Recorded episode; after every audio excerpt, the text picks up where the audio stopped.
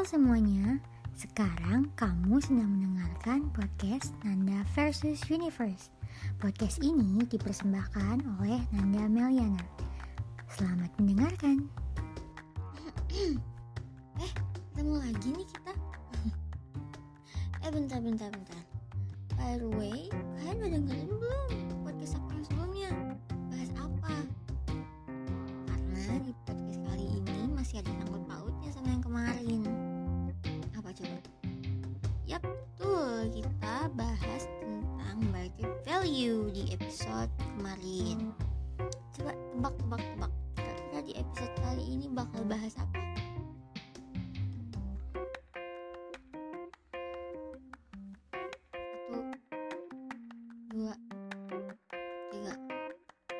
Ya udah, aku kasih tahu aja kali ya.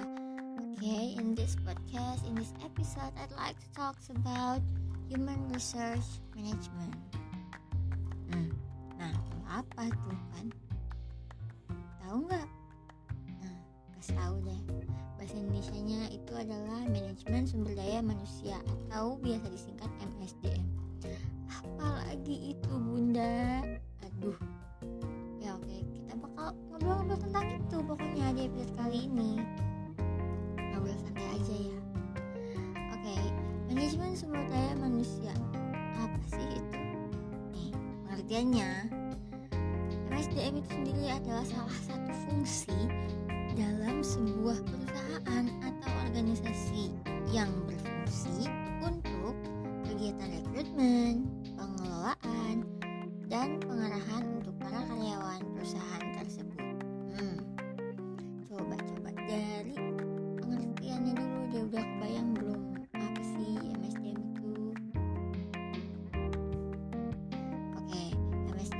biasanya ada di di dalam divisi HR atau Human Resource. Pernah dengar gak sih kalau misalkan di perusahaan ada HRD yang kayak gitu? Nah itu tuh MSDM itu sendiri tuh bagian dari divisi tersebut. Fungsinya udah yang aku sebutin tadi. Nah untuk lebih jelasnya nih apa sih? Tujuannya buat apa, fungsinya buat apa? Oke mari kita kupas tuntas sekarang kita bahas bareng-bareng. Eh lah, sudah banget dah. oke oke oke langsung aja sekarang kita bahas yang pertama apa coba? Tujuan, the purpose about the human research management. Nah, now let's talk about the purpose of the human research management atau tujuan dari MSDM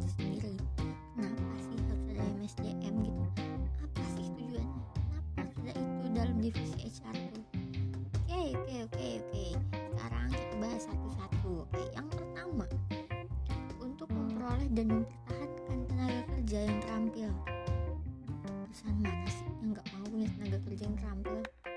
Coba ya pasti dibutuhin banget kan ya nah tujuan dari adanya MSDM itu untuk mempertahankan bagaimana caranya agar tenaga kerja yang terampil itu bertahan dari perusahaan itu sendiri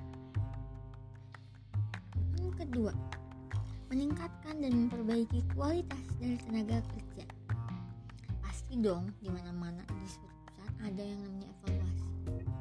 Di situ kan dievaluasi kinerjanya. Kayak gimana kualitas tenaga kerjanya itu seperti apa.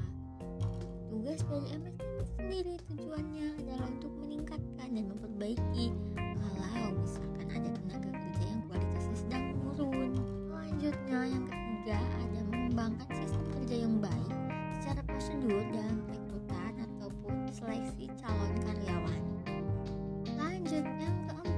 keempat ada menciptakan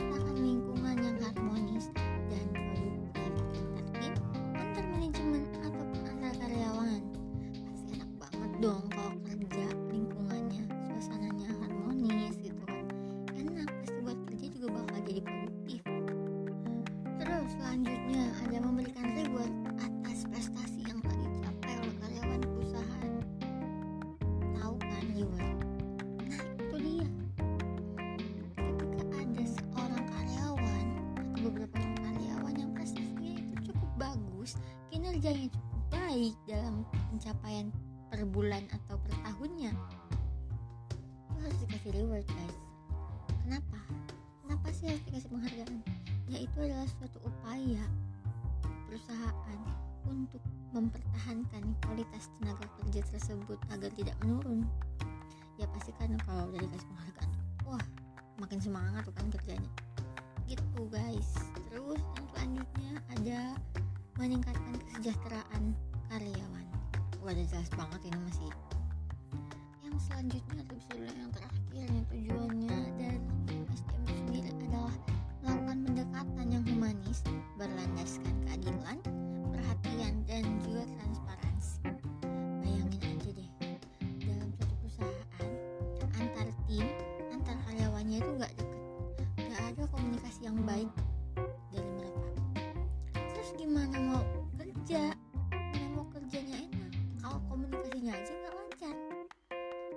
mereka sendiri aja nggak deket antar tim dan karyawannya.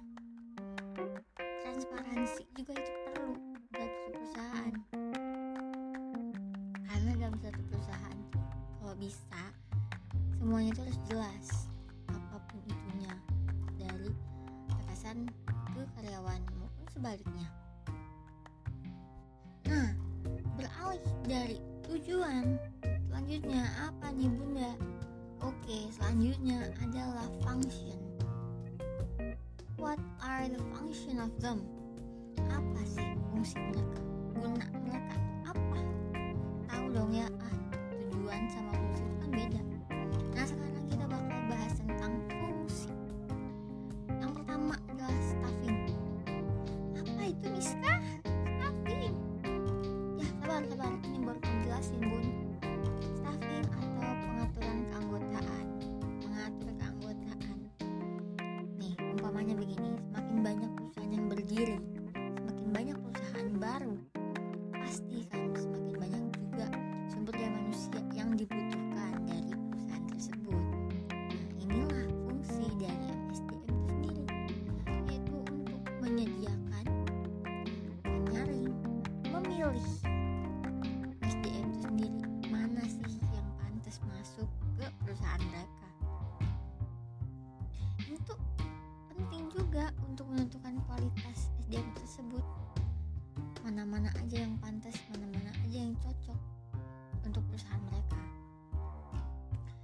Kedua ada evaluation evaluasi. Memberikan penilaian terhadap para karyawan dan juga evaluasi kinerja. Ya, pasti kan di akhir entah itu bulan entah itu tahun entah itu minggu pokoknya pasti di akhir tuh ada kan yang namanya evaluasi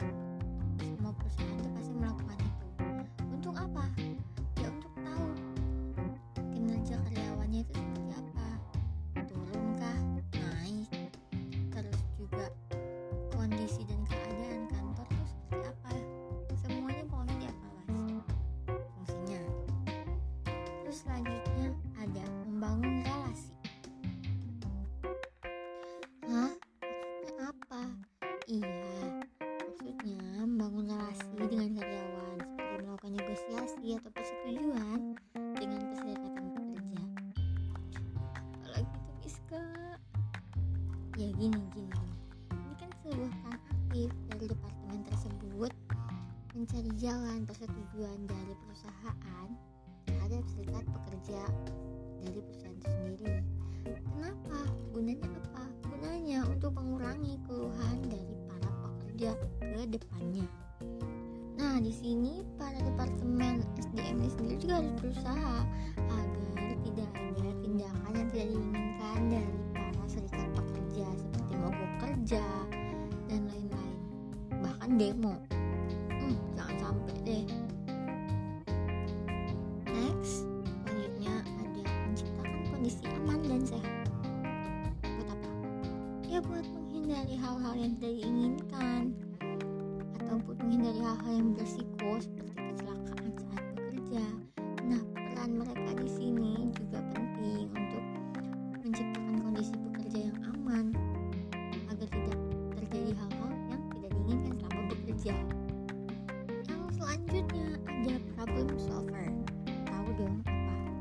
Iya, mencari jalan keluar dari suatu masalah. Nah, di sini juga penting karena mereka harus menjalani masalah. Seperti contohnya banyak yang telat datang ke kantor banyak yang sering bolos. Itu tuh kenapa? Mereka harus cari tahu kenapa.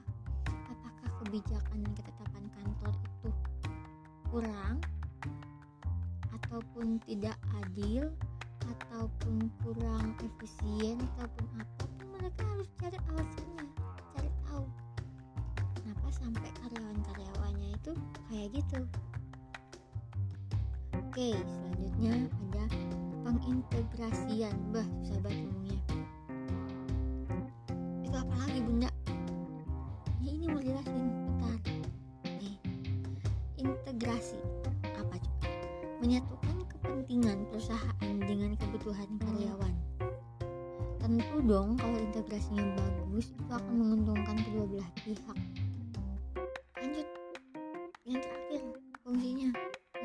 pemberhentian jeng jeng jeng jeng. Apa horor kan lu dengerin kayak gini? Iya untuk proses PHK atau proses pemberhentian karyawan dapat menjadi sumber masalah bagi perusahaan. Lah kenapa?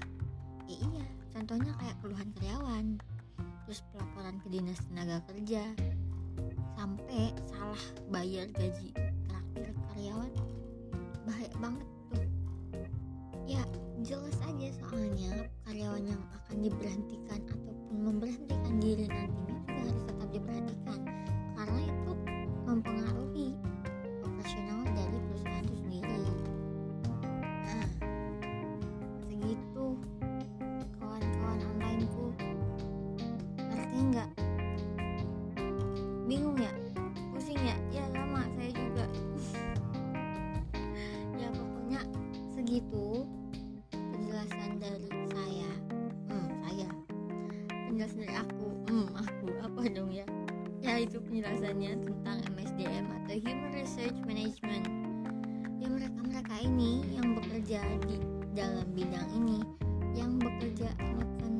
peran seperti ini mereka harus nunjukin loh skill mereka untuk melindungi perusahaan.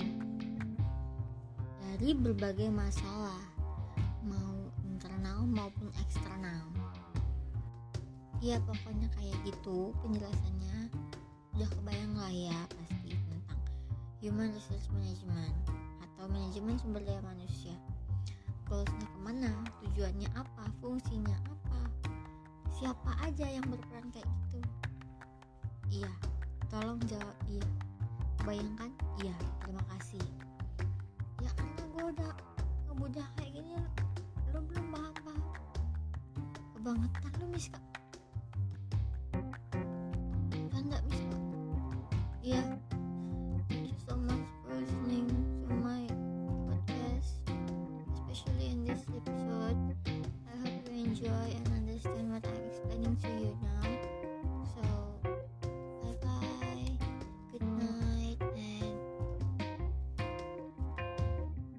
Винінець.